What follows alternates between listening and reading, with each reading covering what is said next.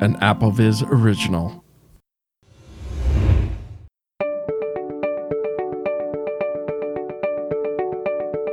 Hello there, and welcome to the AppleVis Extra podcast. This is to talk about the September 2023 Apple announcements. My name is Dave Nason, and I am delighted to be joined by my AppleVis colleagues, Thomas Domville and Tyler Stephen. Thomas, how are you today, sir? Doing great. Thank you for having us on. I'm excited to talk about these, well, not new products, but yeah, I guess it is new products. they are technically iterations. Yes. And how are you, Tyler? I'm good. Good stuff. Good stuff. Yeah, it's um it's only another year goes by, guys. I guess just like here, here we are again. Is it 12 months since we were talking about the uh the iPhone 14 range? But there you go. Just another year packed in with new stuff. Absolutely. And this year the event was called Wonderlust. So let's see how much wonder they brought to you. So we I suppose, you know, we kind of knew what to expect, guys, but um, it'll be interesting to see did they did they surprise us anyway, or you know what you guys thought of of what they've announced. We will go through them. Um, it's two main categories really: iPhone and Apple Watch. There was no you know one more thing or anything like that in this one. They kicked off with quite a long video. Did you guys catch what that video was even all about? It went on for about five minutes. It was it was heartfelt. It was just gut wrenching simply. I mean, I almost there was a couple times I you know I felt like this is terrible, but yet so great. So all these videos were representing all the moments that the watch helped them in one form or another, whether it was high um, heart rate beat for um, catching a tumor, or somebody that was in a terrible crash, or somebody that fell. These were serious situation those people were in and that the Apple Watch no doubt saved their lives. And so I was just like, boy, it, that's not a great way to kick off the show for presenting the new Apple Watch for the year. So that's pretty much what I got out of the first moment there. Yeah, that's pretty much it. Um, and then I suppose what they got into was first uh, was the Apple Watch the new uh, Series 9 and Ultra 2, not Ultra Series 2, interestingly, just Ultra 2. Um, the upgrades for them are quite quite similar. So they both got the new S9 chip. Um, that's significant enough because correct me if I'm wrong, but the six, seven, and eight all had essentially the same chip. So this is you know the biggest upgrade in terms of the processor in several years. Is that right? The processor hasn't changed since maybe the S6 or the Series 6. Yeah, so S6 is when that generation came along. So 7 to 8 kind of piggyback on that. And so the S9 is the biggest update since S6. Since I have an S5, um, that makes it two generation behind in terms of processor. Yes, it's saying much more machine learning. Um, yeah, you know, obviously faster processor, better GPU as well, better graphics processor, and um, you know, screen brightness is improved. Improvements to Siri as well, so it'll have more on-device Siri. I know, Thomas, that's something that I think you value on the iPhone as well. Um, would you say that's a noticeable thing when the on-device and in terms of performance of Siri? You know, yes, we are on the iOS 17, and there is a new Siri 2.0 per se and dictation. Is it improved? I think it has. And is it dramatic? No. And so in this keynote, they kind of presented, and I've always stated the watch has a really good Siri response. I find it to be a better experience than I do on my iPhone for sure. Yeah, me too. And it looks like it's going to get even better with more on device. And um, they also on the Ultra model, you can have you can set kind of waypoints and um, health data and things like that with your with Siri. I think that was just the Ultra, and I could be wrong. was that correct if I'm wrong on that? That you can you know add um, health data, health metrics through Siri by speaking to your watch. Some of the so the offline Siri experiences for both device, and now the health aspect is just for the Ultra. Um, you know, when I look back and reevaluate my notes and looking through the watch through the Ultra and the new S9, I'll be I'll be honest, this is a major difference internally. I mean, look at it. If you look at the watch and what they talked about, let's let's dive into inside the watch itself. So if we're looking at the just the regular S9, we're talking 60% faster CPU. 60, Hmm. six zero, folks. That is, you're not going to get that kind of speed every year. No way. And just hearing that number being announced, along with a 30% faster GPU, 25% uh, better Siri dictation, and the things they don't talk about and what's inside, it doubled the storage. And so it's Mm. now 64 gig instead of 32. And it's um you mentioned Dave for our low vision folks it's two times brighter. So outside the visibility of the face should be brighter to be able to see better. Um, things are darker and be able to make out things.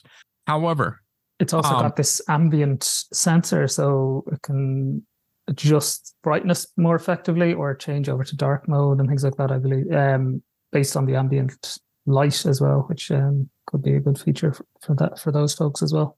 Right. So, I mean, that alone, wow, I, I don't know what to tell you. If if there are people out there kind of just on the fence, been wanting to get a watch for some time, or you have an older version, let's say I have a series five. So let's say you got a four, five, or six area. Wow. This may be the one to update. Um, I'm seriously considering asking this for Christmas because um, S5 I know is on its last leg, and I'm pretty positive. I'm pretty I'm sure that S4 and 5 are going to be out of the cycle next year, meaning Mhm. there's no way it's going to get the Watch OS. But wow, if I had to say this is the one product of the whole entire this year's keynote, that is the biggest deal. And of course, we can talk about this double tap feature that they have. Yes. So double tap is a feature where you will do a double pinch of your index finger and your thumb. And think of it for us voiceover users as being like magic tap, except it's not just for voiceover users, it's for everybody. It will, but it's a similar idea that we use the magic tap on our phones where to answer and hang up calls, to start and stop media, things like that you will do with this double pinch. So you've got your your cane or your shopping or whatever the case may be in one hand, and you can't operate your watch because one your other hand is bu- is busy. This will allow you to do those kind of controls without, um, yeah, one handed. So it's um it's a very cool fix, uh, feature. Confuses me a little, and is that they kind of already had this as an accessibility feature, but now they're bringing it kind of like into mainstream, which is great. But they're it sounded to me like it's only for the Series Nine which confused me because because they talked about it being you know related to the neural engine and all this kind of stuff. But if it was already sort of working on the older watches, am I am I right there? Um, so I think that it seems like a magic tap. And I don't I don't have a watch, that's why I haven't really said much. Um, but when they were introducing it, I was thinking, well, we've had this for years. We've had this for as long as I can remember as a voiceover user. Um, you can start or stop something with a you know with a gesture, and that's where I don't really know the you know you know precise. I mean, if maybe if you're not a voiceover user, or if you simply just don't have another hand to operate your watch, like if you get a phone call or something and you have your cane in one hand and you're walking or something, or you can't use your hand other hand to touch your watch, then I could see how this could be useful. But other than that, it sounds like maybe an enhancement to a feature that's already there. Because again, I think there is a gesture mode for custom gestures, at least for accessibility in WatchOS. So that's where I wasn't really sure the true significance of a feature like this, besides the accelerometer magic of flicking the wrist and tapping your fingers together to make something happen. Yeah, I think Tyler hit it right on the head, Dave. Yes, it does exist. I think you have to customize it the way you want to, where this is just a feature. So it's not something I have to set up and then um, send a trigger to it. I personally, I will look into that. I, I am curious what you're you're talking about because something like this would be useful for me because I'm on the treadmill a lot. And one of the biggest things I hate is my timer goes off and lets me know when it's time for me to cool down and whatever not. Mhm. And I, you ever, let's just say I am, I, I must have a balance issue because me getting letting my hand off the rails and just to be able to tap my watch, turn off the timer, I feel like I'm just going to fly off that treadmill yeah, absolutely. right? And so this would be great. Just go tick tick, and it turns off the timer. That would be so beautiful. I mean, that's just one of many features that I can think of, but definitely top of my head. But So I don't have a watch, but can you not do a magic tap on an Apple Watch, like a standard voiceover, two finger double tap, sure, that you can. requires your other hand, but this is literally a one handed pinch- operation? Yeah, it's one-handed operation. So it's the the, the wrist you're wear the hand of the wrist you're wearing your watch on. You're pinching your your finger and your thumb together. So you're not Mhm. contacting, not coming into contact with the watch itself at all. So it, it is. It's a very cool feature. I was just confused if they if I was right that they said it's only on the Series Nine. I'm wondering why that would be the case. Because Exactly. as I say, it's already there as an accessibility feature on the previous watches. right? I mean, I'm I'm with you. Yes, they're advertising this S9 only, but you know that this could be easily detected on six, seven, eight easily. Um, I think they were just desperate to trying to find a feature to Mhm. throw in there. Yeah, or I, it could be wrong. Maybe it is on all the the previous. Maybe it is part of the new OS update as opposed to um, you know, as opposed to specifically the Series Nine. But it looks like it's just on the Series Nine. But either way, I think you know it's a good feature though. It's a good feature. Um, there's again, there's the Series Nine has two versions. It has the sports aluminum or aluminium um version, which comes in the pink, red, starlight, midnight, and silver. So um, a few options there. And then there's also the stainless steel as well, which is silver or black as well. And then the ultra is titanium.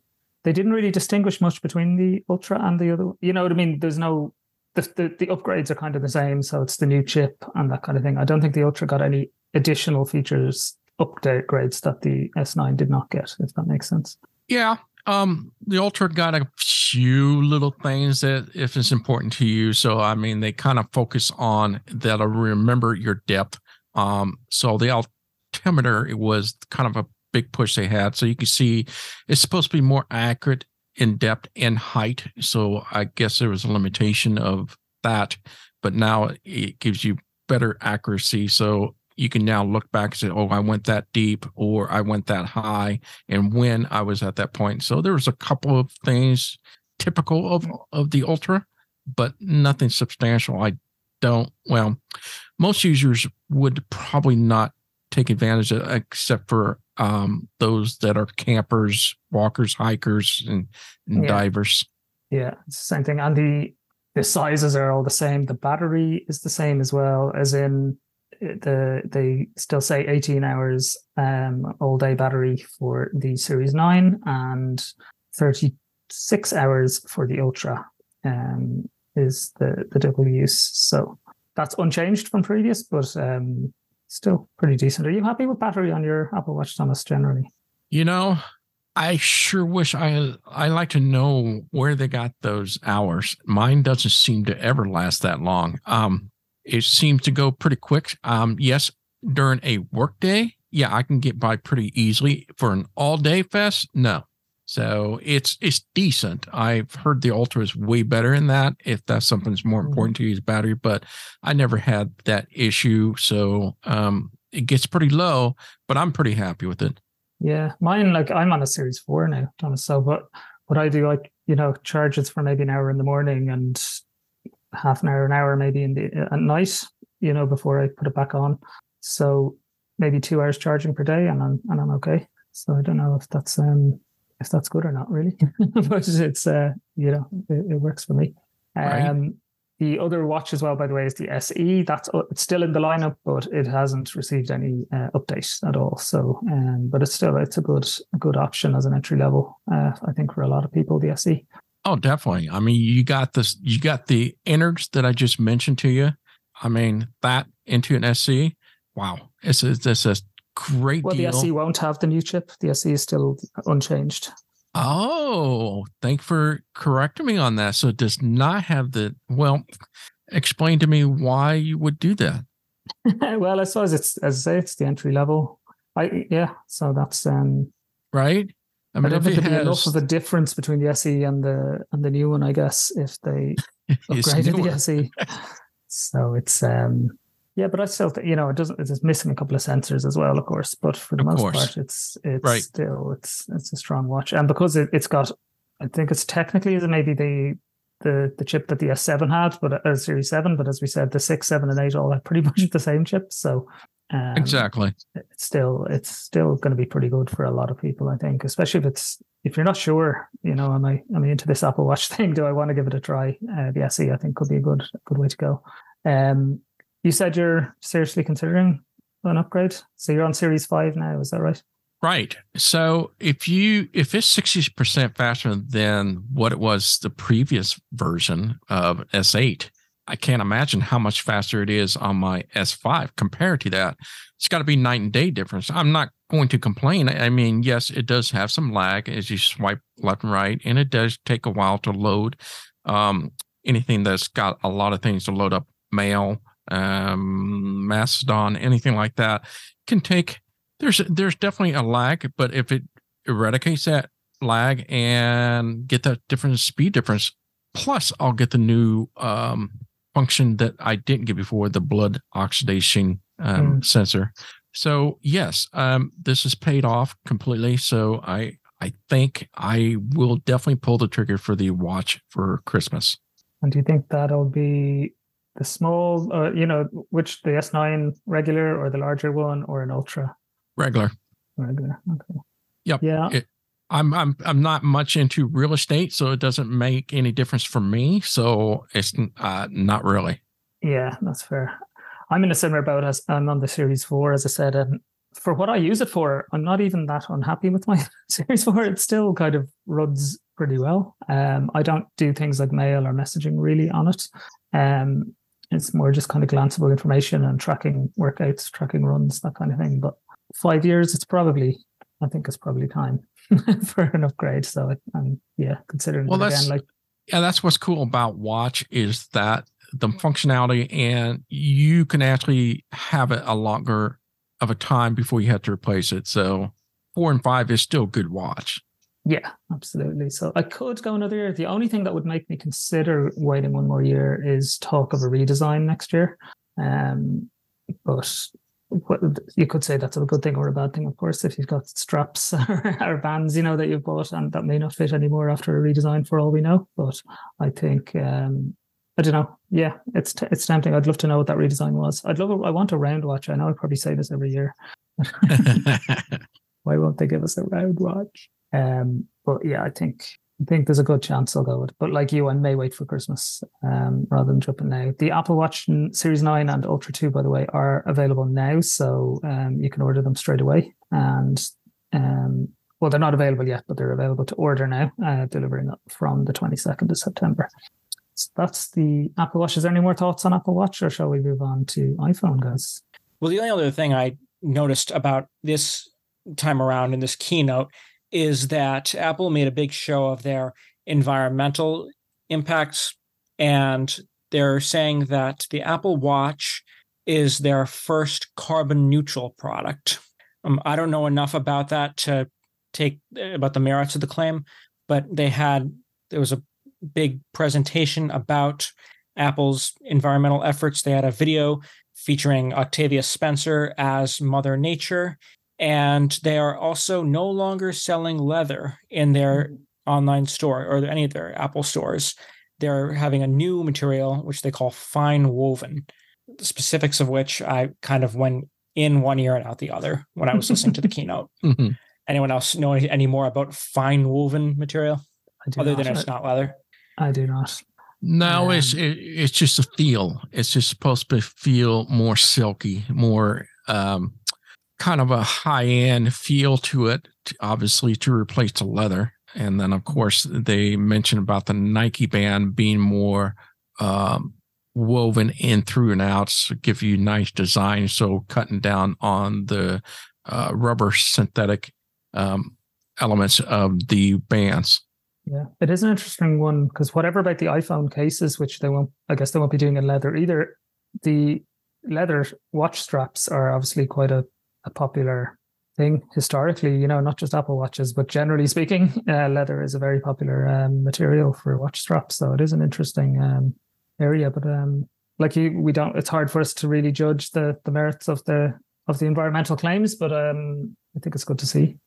Definitely, I I think touting on carbon neutral product that is a very big deal, and I think this day and age um, is great but Apple is a big gorilla in the house, and so it's not like a lot of the smaller house are will be able to do that. But if in time, it, it this is a big deal. I I'm really excited, and I'm I'm I'm proud that Apple is taking that step to making the watch completely carbon neutral, and that's a big step for Apple and for our planet Earth. Yeah, and I think all of their products they've said, you know, they're not all carbon neutral yet, but they're making making strides, you know, across across the line, which is uh, great. And the other big products, of course, that they announced um, were the new iPhone 15 range. So again, there are four new iPhones. So exactly like last year, the mini is still dead and gone, and likely not coming back. so what we've got is an iPhone 15 and 15 Plus, and then we have an iPhone 15 Pro and iPhone 15 Pro Max.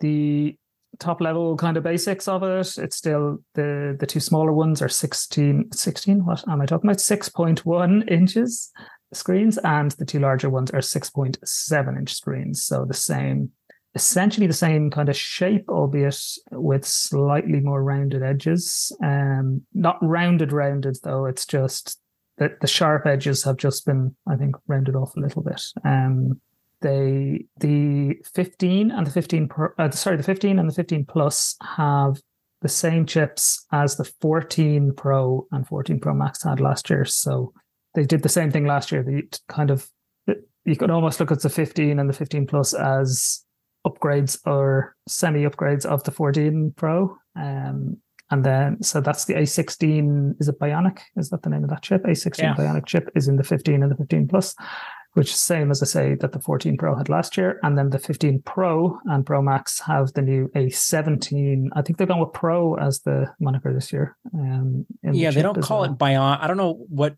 the word bionic in the context of chips means. Apple just always used it. Yeah, um, just... but um, now, but this is the A17 Pro, which I wonder if that's a way to make it more similar to the naming schemes for the chips used in Macs.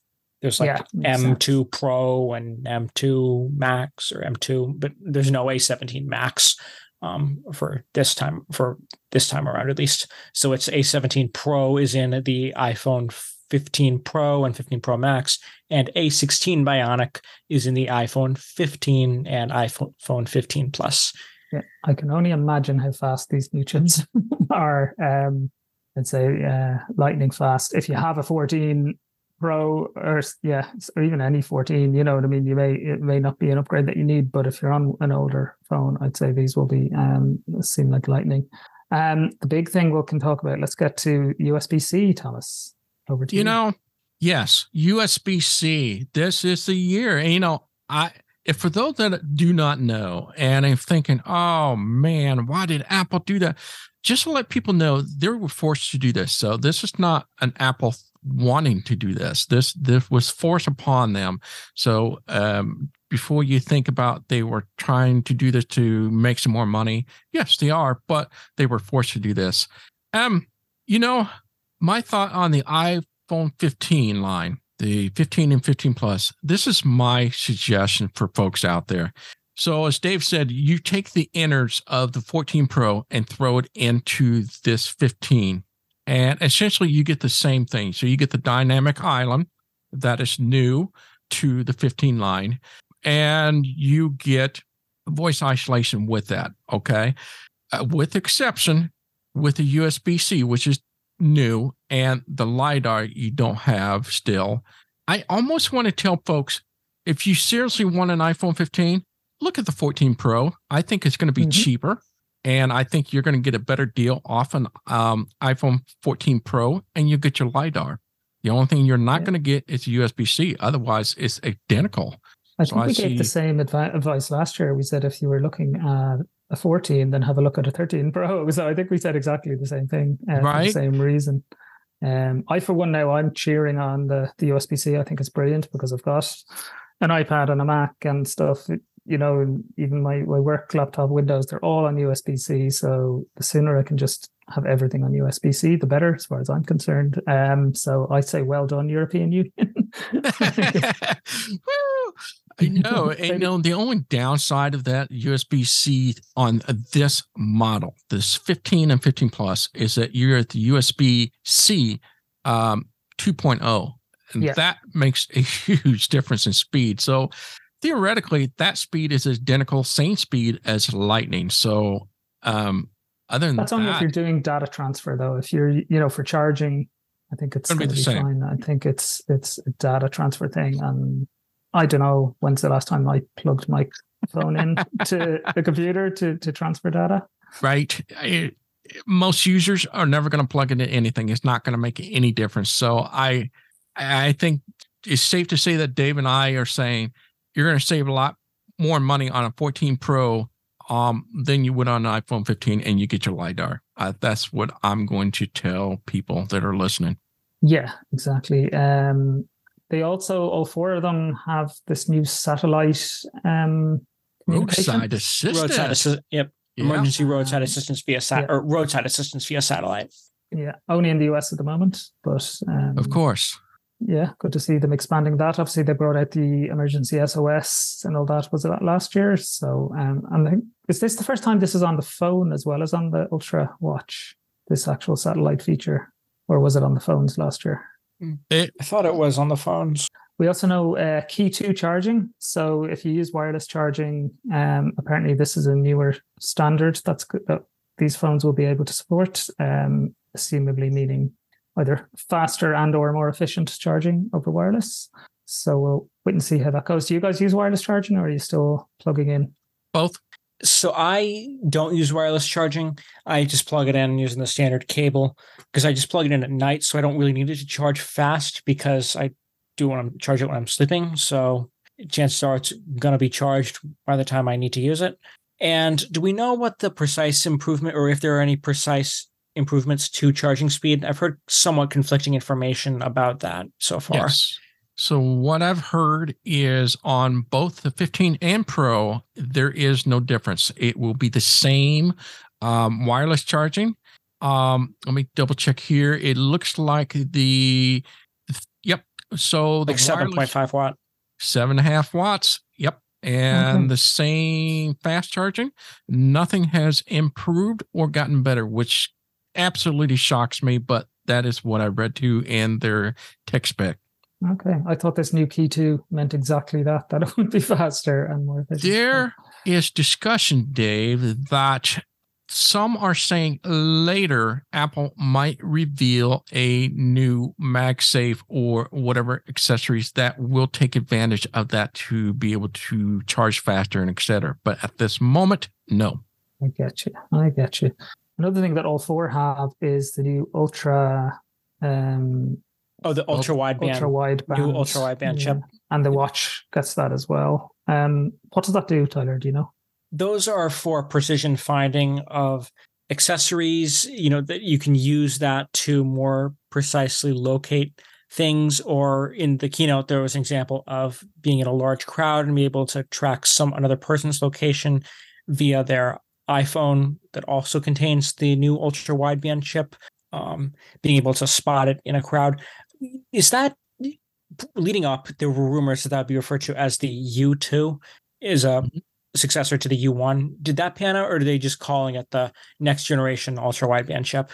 Yeah, these Um, are I you didn't- two. Is it called U2? Bono hasn't called up to complain or Yeah, Ultra Band 2. So you two. Is it U2? yeah. Um, yeah, I wasn't sure because the Uh. keynote didn't, I, at least as far as I could hear, I didn't hear the presenter use the term U2. are they giving us another free um, U2 album to to mark? yeah, on our devices we can see that. Yeah. Um, but yeah, U2, the new ultra wideband chip would be, and I think they're tying this also in in the future with the Apple Vision Pro because the, I assume that device will also have this ultra wideband capabilities.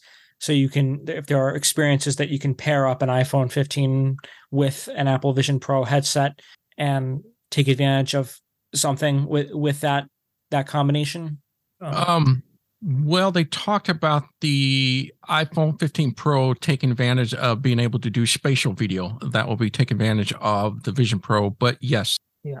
Um, the other difference then with the pros is the action button. So we've all been familiar with the mute, switch on our iPhones since the very first iPhone. There's been a mute switch um, just above the volume keys. And that will still be on the regular 15 and 15 Pro, but uh, sorry, 15 and 15 Plus. But the 15 Pro and Pro Max will have this new action button, a little bit like the. Uh, it's not. It's not a physical button. It's a taptic button, a bit like the the home button on the SE, um, where it feels like you're pressing a button. And you, I think they said by default, you press and hold, and it will do the mute on mute, but you can also assign actions to a press of the button. It could be opening your camera, it could be an accessibility feature, or you can assign a shortcut as well. So, have you guys have any thoughts on what you might, if you had one of these, what you might assign to the action button? Boy, my first thought, I would love to see Be My Eyes virtual volunteer take advantage of that. Just push it, and then I could just take a picture and it'll tell me what it is quickly. Um, was the first thing that came in my mind do that with shortcuts because I think I assume. Well, once once that app is fully out there and they've added a shortcut, created a shortcut for it to right, you can run a shortcut. Yeah, the shortcut just allows you to open the app. I mean, yes, you mm-hmm. can program it to do. I mean, that's going to be powerful stuff to, that can run a shortcut. But essentially, for Be My Eyes, it would open up the Be My Eyes, and then I can double tap and hmm. take a picture, which would be okay with me, but it would be cool. And I know that third party apps will be able to uh, design things to put into that shortcut. That's, I think that's where it's going to really shine. How about you, Tyler? Any thoughts on what you'd use this for? Yeah. So I have a couple shortcuts. I don't use shortcuts so much on my phone as much as I do on my Mac. Um, because I like assigning keyboard sh- because the what I like about shortcuts on Mac OS is that with a keyboard I can assign keyboard commands either via the services menu in the shortcuts app just assign a keyboard shortcut or what I found more convenient, keyboard commander with voiceover, just assign a shortcut, uh, keyboard commander shortcut, and then I can use it anywhere. There's no conflict with any apps. Um, and what's kept me somewhat from using shortcuts on iOS, or at least with Siri, is because, well, Siri. But if I don't have to use that, and if there's another way besides back tap, which I just found a little too unreliable doesn't always work how I want it. I've tried, and sometimes it the shortcut runs when I don't want it to, or sometimes I just can't get it the back taps to work. So this could be if there was a certain shortcut on my iPhone that I wanted to be able to run quickly, this could be very useful, like the action button, because it's more reliable than say a back tap or more reliable than Siri. Um, yeah. But yeah, so I mean, I've heard people suggesting, you know, they can start recording a voice memo, which would be neat, um, or changing focuses, because that's also, you know, you can obviously use Control Center or Siri to change that. But if you had to quickly change the focus, say turn on Do Not Disturb or turn on your work focus, you could do that by the press of a button, not even need to engage with your phone besides that button, that just hold down a button, feel a haptic sensation, and that's it. Like especially if it let you kind of toggle because i sort of i guess i have three focuses. I have i you know nothing and then i have a personal one which cuts out my work apps say at the weekend and then i've got a do not disturb you know? So if i could sometimes you tap in the control center and it doesn't give you the one you wanted so you have to end up opening up the controls uh the underneath controls and selecting the one you want so i could see if if it worked the way i wanted yeah that could be a good one and i definitely like thomas's idea of something like Be My Eyes. Well, jump straight in. Yeah. The other thing about the action to think about, and I thought I heard them mention this, and I don't know for sure how this works, but it sounds like, yeah, you press and hold, and that'll be your primary action to it. But it sounds like you tap it twice, I think it becomes multi-functionality, meaning that you can have multiple actions. So you can just kind of select through quickly which one you want to do. And if that's the case, the combination of the Be My Eyes focus and um, the voice memo would definitely be the top three for me. Yeah, definitely. We'll see how it how it pans out, I guess. Um, another there's a material change with the Pro as well, which is that it's now going to be titanium. I don't know, Tom. You, you I don't think Tyler. You you have an SE. I think you don't have a Pro, do you? Whereas Thomas, I believe, does. So you can talk to the the weight and stuff. And do you think whether you think this the titanium finish will will be of benefit, or does the weight of the current one bother you? Well, that you know, I I, I thought about that, Dave, and that's a great question. Um, I did read a, an article about a journal, um, a blogger did get the advantage of holding his old 14 Pro and the new 15 Pro. And he was surprised, and I was too, because I'm thinking, oh, it's going to be a couple grams less. You know, they boast, mm. oh, it's two grams less. Well, this guy's just saying it was you can tell the difference in it being lighter. and almost ten percent. They said. Yeah, that's what they tout. But he says once it's in your hand, you can actually feel the difference. Now, ten percent, folks. Um, I know it's like a brick now. Is it going to be that much of a difference? Is it going to sag my pants less? Probably not. Um, so I yes, I love the titanium idea just for the fact it's stronger. Not so much because it's lighter, but 10% light. I, I will take it. I will take anything to make it lighter. Yeah. It's um yeah, it can't be, it doesn't seem like a bad thing anyway. we could say that. Right. So, you don't really think about it. Now when I hold a max, yeah, that thing is like a mm-hmm. it is heavy to hold. Yeah. Yours is just the regular size, I take it. Yeah. Yeah. Um so Thomas, I was uh, I was joking with you earlier that every year you say you're not going to upgrade, and then a few days later you tell us that you've upgraded because you got a deal. So, okay, do, you think you will? And I, would imagine, given what you've the advice you've given to listeners, you wouldn't go from a 14 Pro to a 15, but would a 15 okay. Pro perhaps be well in your future? Let me let me let me give you some pros and cons that I think in my head. All right, first of all, lighter? Yeah doesn't make, make a big difference.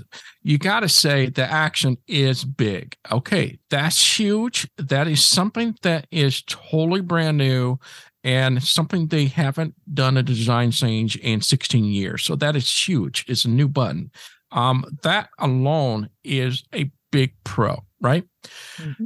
and the usb-c we talked about that's another huge pro. And this being usb-c 3.0 However, I mean, realistically, Dave, is that really important to us? USB C, yes. 3.0, no. I mean, it's not like I plug it in and notice anything different. So let's talk about the cons. So, yes, it does have the brand new A17, which we haven't seen a major update in a chip in what, three years?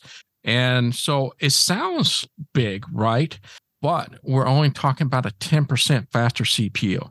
So 10% faster than what we have on a 14 Pro. So that to me, wow, that's not a lot of difference. I don't think for you, yeah, I think coming from a 14 Pro, I don't think realistically you would notice a difference. Exactly. So, and however, the 20% faster GPU, that's pretty substantial because you got to give on a rule of thumb 10% is an average you should see on a chip um, update every, each and every year. Anything beyond 10%, then we're looking like, wow, that's pretty good. Um, of course, they were boasting how now we're able to get game console quality mm-hmm. Assassin's. Creed game now available on a on a mobile phone first time ever. That's huge for a gamer, not for us really. Um, yeah. However, spent a lot of time on the camera as well. But right. and again, um, do I put the camera in the pros and cons? Not really. It's it's in, it's straight in the middle. Yeah, it's it's nice that I'm able to zoom in further or whatever. Macro mode sounds great. 128 millimeters optical zoom sounds great. Uh, for those blind, does it really matter? I to me, no. Um, the other cons is it has the same battery life. No difference in battery life. Same fast charging, same wireless charging. And so it comes down to is it that big of a difference? The only thing I can think of is that USB in action. Is it worth going up? That's entirely up to you. Now you're asking me, it's the same price, um, which I was shocked. I was very surprised. Um, I was telling Dave each year my cell service always throws something at me, and when I was looking at it before the show, um, they were wanting to take my device and give me an iPhone 15 completely free.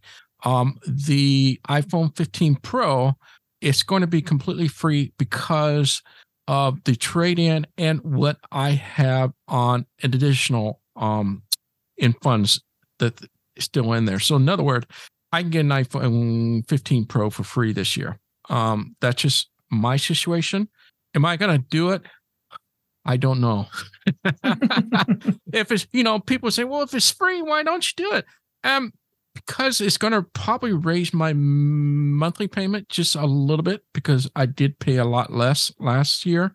And I'm honestly, is the action button enough? I don't know. I, at this point, it wouldn't surprise me if I did, but it's not like I got to do it. Um, so yeah, that's where I am. That makes sense. I mean, I, I think I, I would have said the same last year, the year before as well, that the days of really needing to upgrade or feeling even a particularly strong desire to upgrade every year are probably behind us for most of us. Um, if you have a 14 of some description, odds are you don't need a new phone. But you, unless you're a real enthusiast, you know, you really want something in there. Um, but if you're on kind of older ones, if you're on a, a 10 or an 11 or a 12, that's where you might be thinking, yeah, these there's enough here now for me to make that next jump. That's the boat I'm in. I was people who read my blog post earlier this summer will know I um well, you're a mini on, guy, right?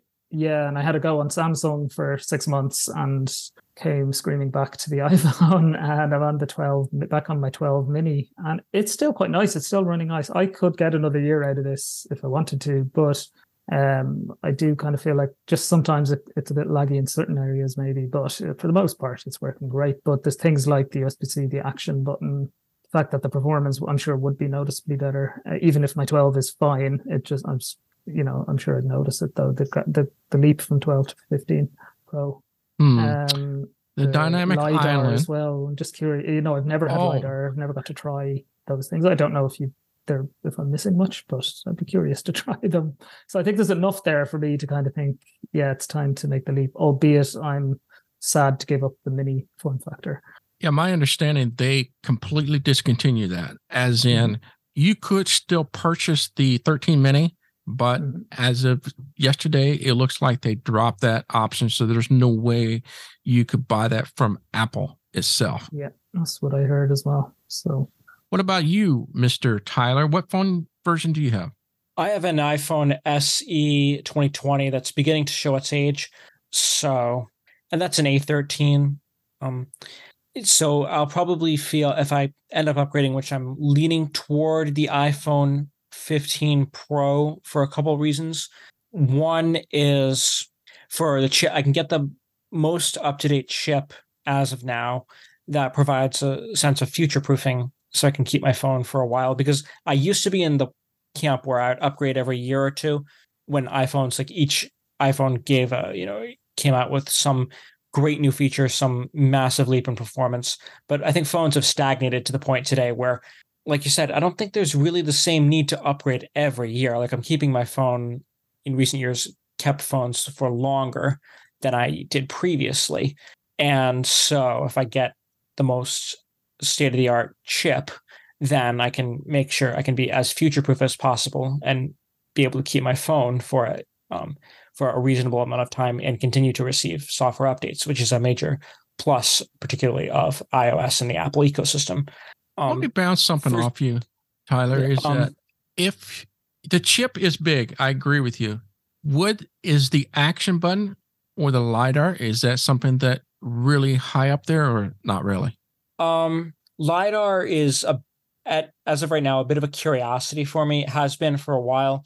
Reason being, when it was first introduced to the iPhone in 2020, there was a lot of potential for it. There was at that point there was people detection. They had a door detection last year, and those are features that, like door detection, for example, I don't think I would use every day. But if I was, for example, traveling on my own in an office building or a strip mall, and each door felt like the same, and I needed to go into a particular store or office, I could the idea of pointing my phone and hearing what each door I passed was, you know, if there was signage on the door, um, especially a door that didn't have braille signage, then I could see that being useful. People detection, a fairly marginal use case for me. Only thing I could think of if I was on a line, didn't want to, you know, if I was in like a particularly long line, didn't want to physically go up, bump up against another person um, in space in a public space. I could theoretically use a feature like people detection to know how far away someone was, if they were six feet apart or whatever, and try to keep up with the line more discreetly. Um, but that's being discreet is obviously quite relative because you just have your phone out. Um, and point and speak is a feature that when I first heard about it sounded like it could be a game changer for someone like me who's totally blind, who has appliances eh, like uh, maybe a heat thermostat or for an AC remote or a microwave, fitness equipment. There's so many things now that are so digitized and they have touch screens or non-tactile buttons where something like point and speak could work. The impressions I've heard from others are somewhat mixed. So if that was the only thing, if the, the only differentiator between the Pro and the standard models was LiDAR, I probably wouldn't spring for the Pro because, like I said, it's a curiosity. I'll check it out if I get a Pro. I'll check out LiDAR and see what benefit it offers in terms of point and speak um, or door detection or possibly people detection. But that wouldn't be the main reason. And as far as the action button goes, it's kind of like how I felt when the shortcuts app first came out. Like maybe I could, maybe I'll find a reason to use this. Maybe it could be more convenient, but nothing comes to mind immediately. So I'll just have to see as time goes on how learning how other people use it, as well as if I think of some use for my phone that I could be substantially faster with a shortcut, for example, use the action button instead of, say, Siri, similar to how I didn't think when shortcuts came out on Mac OS that I would use it much today, to, you know, two years later. I use it to, uh, there's a time, if I need to set a 10 minute timer, rather than going into the clock app or telling Siri, set a timer, I can just do a keyboard command and that shortcut will run. Same with, you know, HomeKit accessories like a smart plug. I can turn it turn things on and off with just a flick of my finger on the keyboard. So I'm doing that with the phone. Um, it really could open up more possibilities for productivity and really automating repetitive tasks.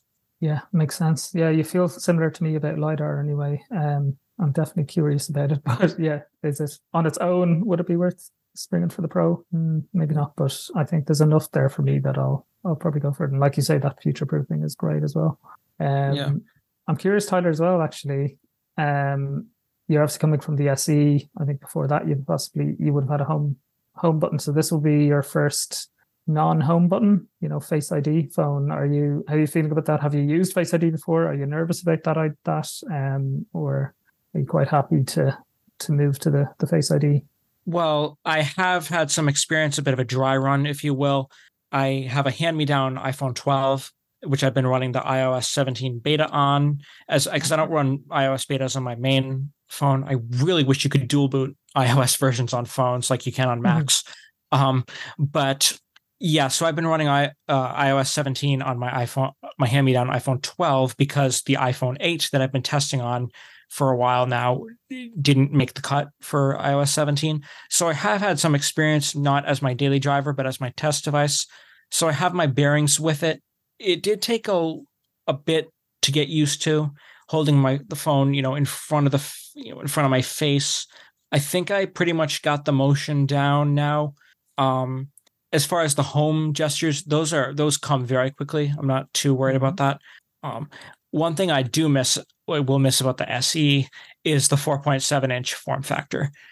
But I don't need a big phone. I'm totally blind.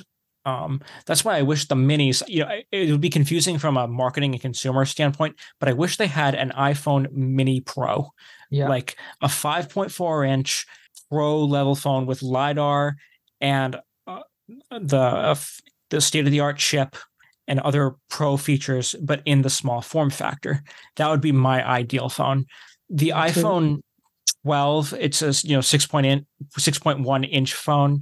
It's manageable it's doable, but I can definitely tell that it is heavier in my pocket.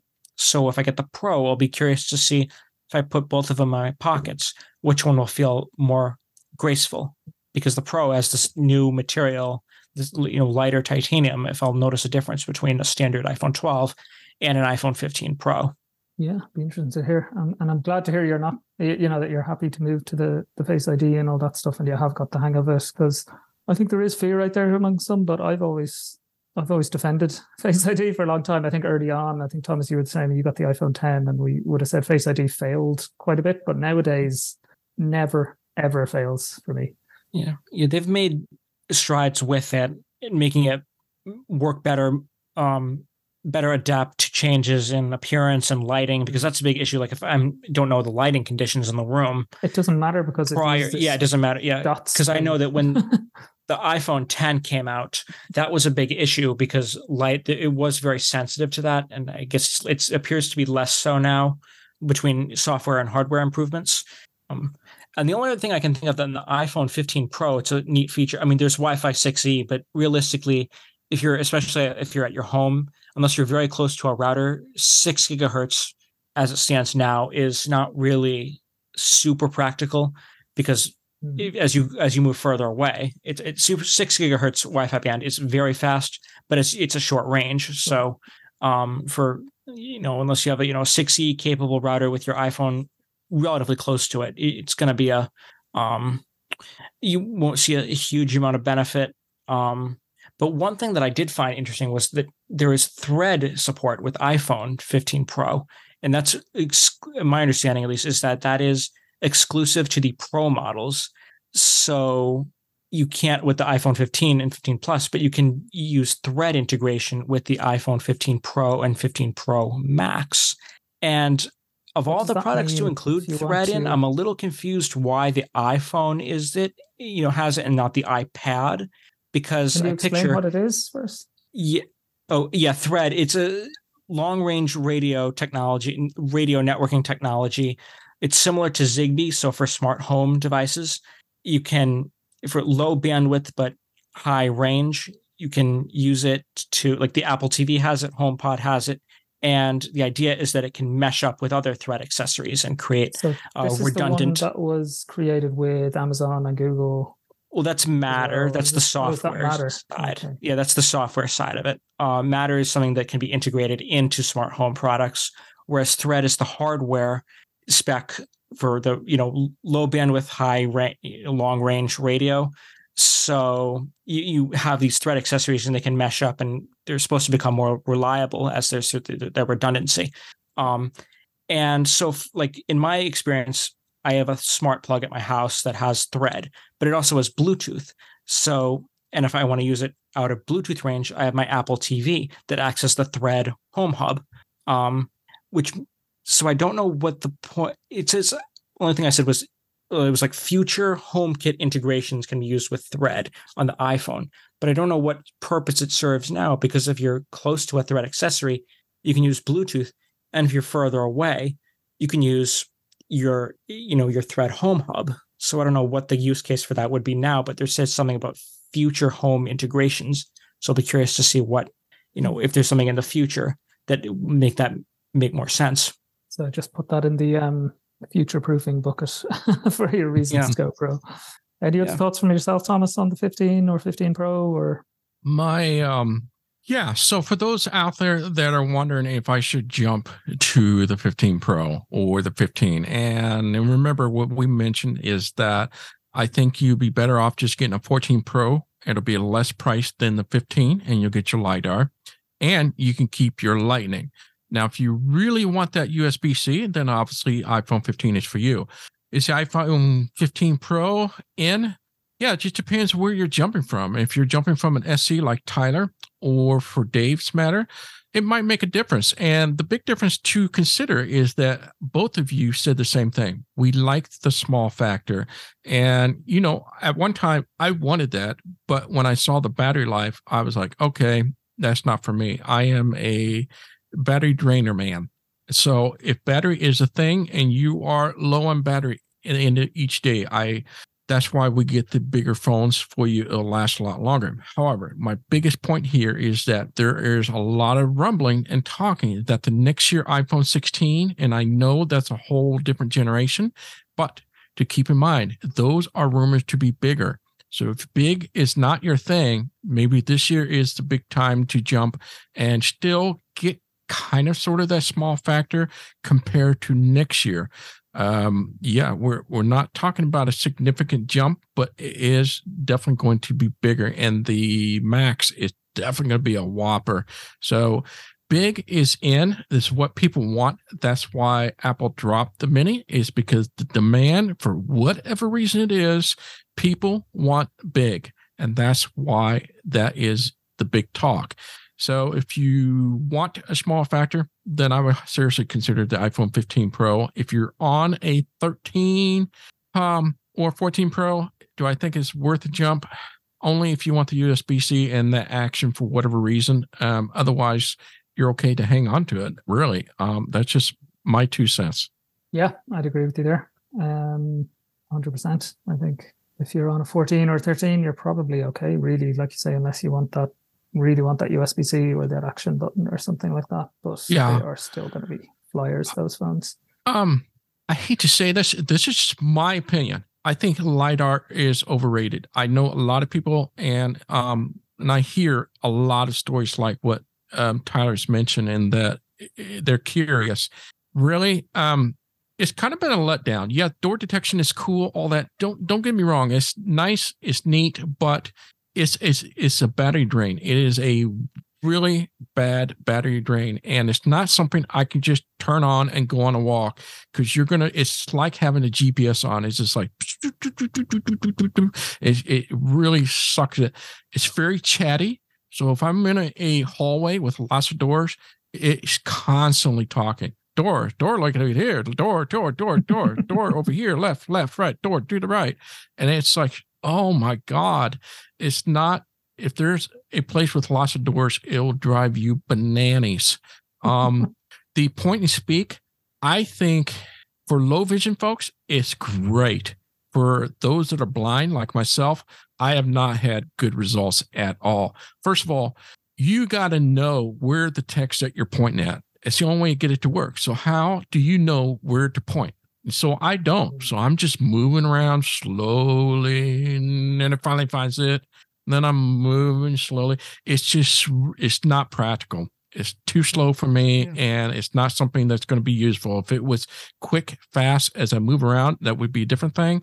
But um, I was disappointed with this. So lidar is so so. Um, yeah. I wouldn't never ever put that on the top agenda as in I want the lidar. I think you're just going to find yourself disappointed. I think it's interesting about point and speak as well that it's text, but it doesn't do. Uh, I was hoping Logos. it would be like symbols. You know, yes. like there's certain common symbols. You know, like a power on off symbol, for example, that is like a circle with a with a line kind of that would be on a lot of appliances, but it doesn't recognize that. It only recognizes text. Right. I try to use remote. No, it doesn't work at all. It does not. It's not good at all because there's a lot of logo. I tried on a microwave. So so, just slow. Mm. It's. I think. So yeah, is it not? Or, go ahead. So is it not great at tracking finger movements? Like if you're pointing something, does it not is it not very precise at tracking where your finger is pointing? Sure, it sees the fingers. Great, it's fast. It's entertaining. It's like, oh, I see your finger. Um, but if you're in between two buttons, um, it's it's not going to say anything until you're right mm-hmm. up whatever you have the pointer. So mine, I have a set to if text located above my index finger. You got to be precise. It's got to be in this box before it will tell you. It's not like I'm on the left side of it. It's not going to work until I'm directly under it. Yeah, and if you're and you, mm. your your finger obviously can't can't be covering it, which is where someone exactly. with low vision can see. The idea, I suppose, where it's really good is for low vision folks who they can see enough to see this where the writing is. They just can't read the writing. Whereas, Correct. So it's, it's just think of that you know, you probably have seen experience where you got to get this barcode, but it has to be within this box. Oh, and oh, Seeing AI, I, I, fight that battle with Seeing AI every once in a while, where it'll like beep, beep, beep, beep, beep, and it's like hotter, colder, hotter, colder, and you mm-hmm. finally have to just get the exact little movements to get it in directly and that's something that i found is between 2017 when it was first released and now i find it's got it's gotten better um, but I feel like every once in a while, still I'll move it around. It's like I'll not know exactly where the barcode is, and even if it's like beeping really fast, it, it just can't seem to get a good picture, which sometimes does not. Either I'm not moving it into the box, or the box on the particular Mhm. package is just not printed out in a way that it can that the AI can interpret as a barcode or as a clearly legible barcode. But yeah, so that's I'd imagine that door detection and people detection, or you know, any of these lidar features are at this point. Um, and that's something that it's a shame in a way because if it was more useful or more frequently used, that'd be a great use of the action button. Create a shortcut to open those th- that function up in the magnifier app. Don't ask me why Don't it's get me there. And- wrong. yeah. Um. Yeah, people detection works Mm. well. Um, Yeah. door detection works decent. Point and Speak doesn't work. It's just you got to remember there is a. Um, I don't. I don't want to beat on this and keep talking about it, but there is a range. It's like about 15 feet. So for Dave, that's about three and a half meters. It's not much, um, Mm. depth wise. So if it only sees a door, um, it won't see the door down. There's you know more than 15 feet. So if you're away from the door, it's never going to see it until you get closer. So I, I don't know. There's there's definitely some limitation. Um, it's not what I I thought it would be, and it's just been so so for me. Yeah, that's fair. That's fair. Um, and I think it's just yeah, things like people detection. How often do you really need it? but who knows? The, Mm, might, yeah. the moment might come where you'll be happy to have it. So who knows? But Well, Yeah. people detection it would be used more than anything I would use if I'm standing in line and somebody somebody scoots up without me interfering with a cane, or if I don't have my dog. That is useful, very useful. Yeah, that's what I was thinking. Is if I was in a not that I'm in a whole lot of long lines independently where I am, but if I was, then I could use that and be more discreet. and Now have to you know get up in in someone else's space or have or you know have someone get with your, go close into my Tyler, space. fine. Um, Um, yeah, to have a better sense, you know, what someone sighted person would know visually. I could have a, a somewhat of a sense with something like people detection. I've heard descriptions of people using it for other things like finding seats on a bus, but I don't know if I'd um, find yeah, for, find that particularly reliable. Like an empty Yeah, seat on a, I don't think I would. I can't see myself doing something like that with it, but I've heard that being mentioned as a possible use case for people detection. So any other thoughts on the iPhone, guys? Are we good to wrap up? I think we're good to wrap up. I, you know, I was shocked that there were no further Vision Pro discussion. I thought for sure we'd get more information. All they had was that it's still coming and early of next year. I was just kind of Mhm. taken aback at that. Other than that, I thought the show was great. I thought the watch was the most biggest update in terms of internals and what you get out of a watch. I thought that was the biggest thing. The action did has my interest. It's intriguing. And once again, the iPhone 15 line, I was like, hmm, I'm not sure if it's worth it. Cool. And Tyler, any final thoughts?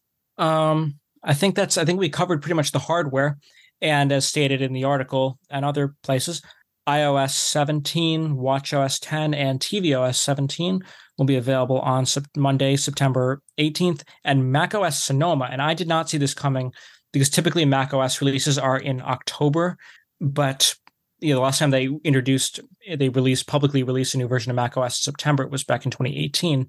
But this year they're releasing macOS Sonoma the week after on September 26th. So Applevis will have coverage of all those releases as they get closer. Yeah, absolutely. So do check out. Um, Tyler mentioned the article there. Alex from the team did his usual fantastic recap of everything we've talked about today. If you want to have that quick uh, guide to what um, what Apple released, and then yeah, from next week, from Monday the eighteenth, or even maybe a little before, we'll have lots of uh, coverage of the iOS 17, iPad OS 17, WatchOS 10, and then the week later, macOS. So lots more content coming your way. Uh, do check out applevis.com for all of that. Thanks to you, Thomas, and thanks, Tyler, for joining me. Thank you, too. And Thanks. Thanks, and thanks for listening.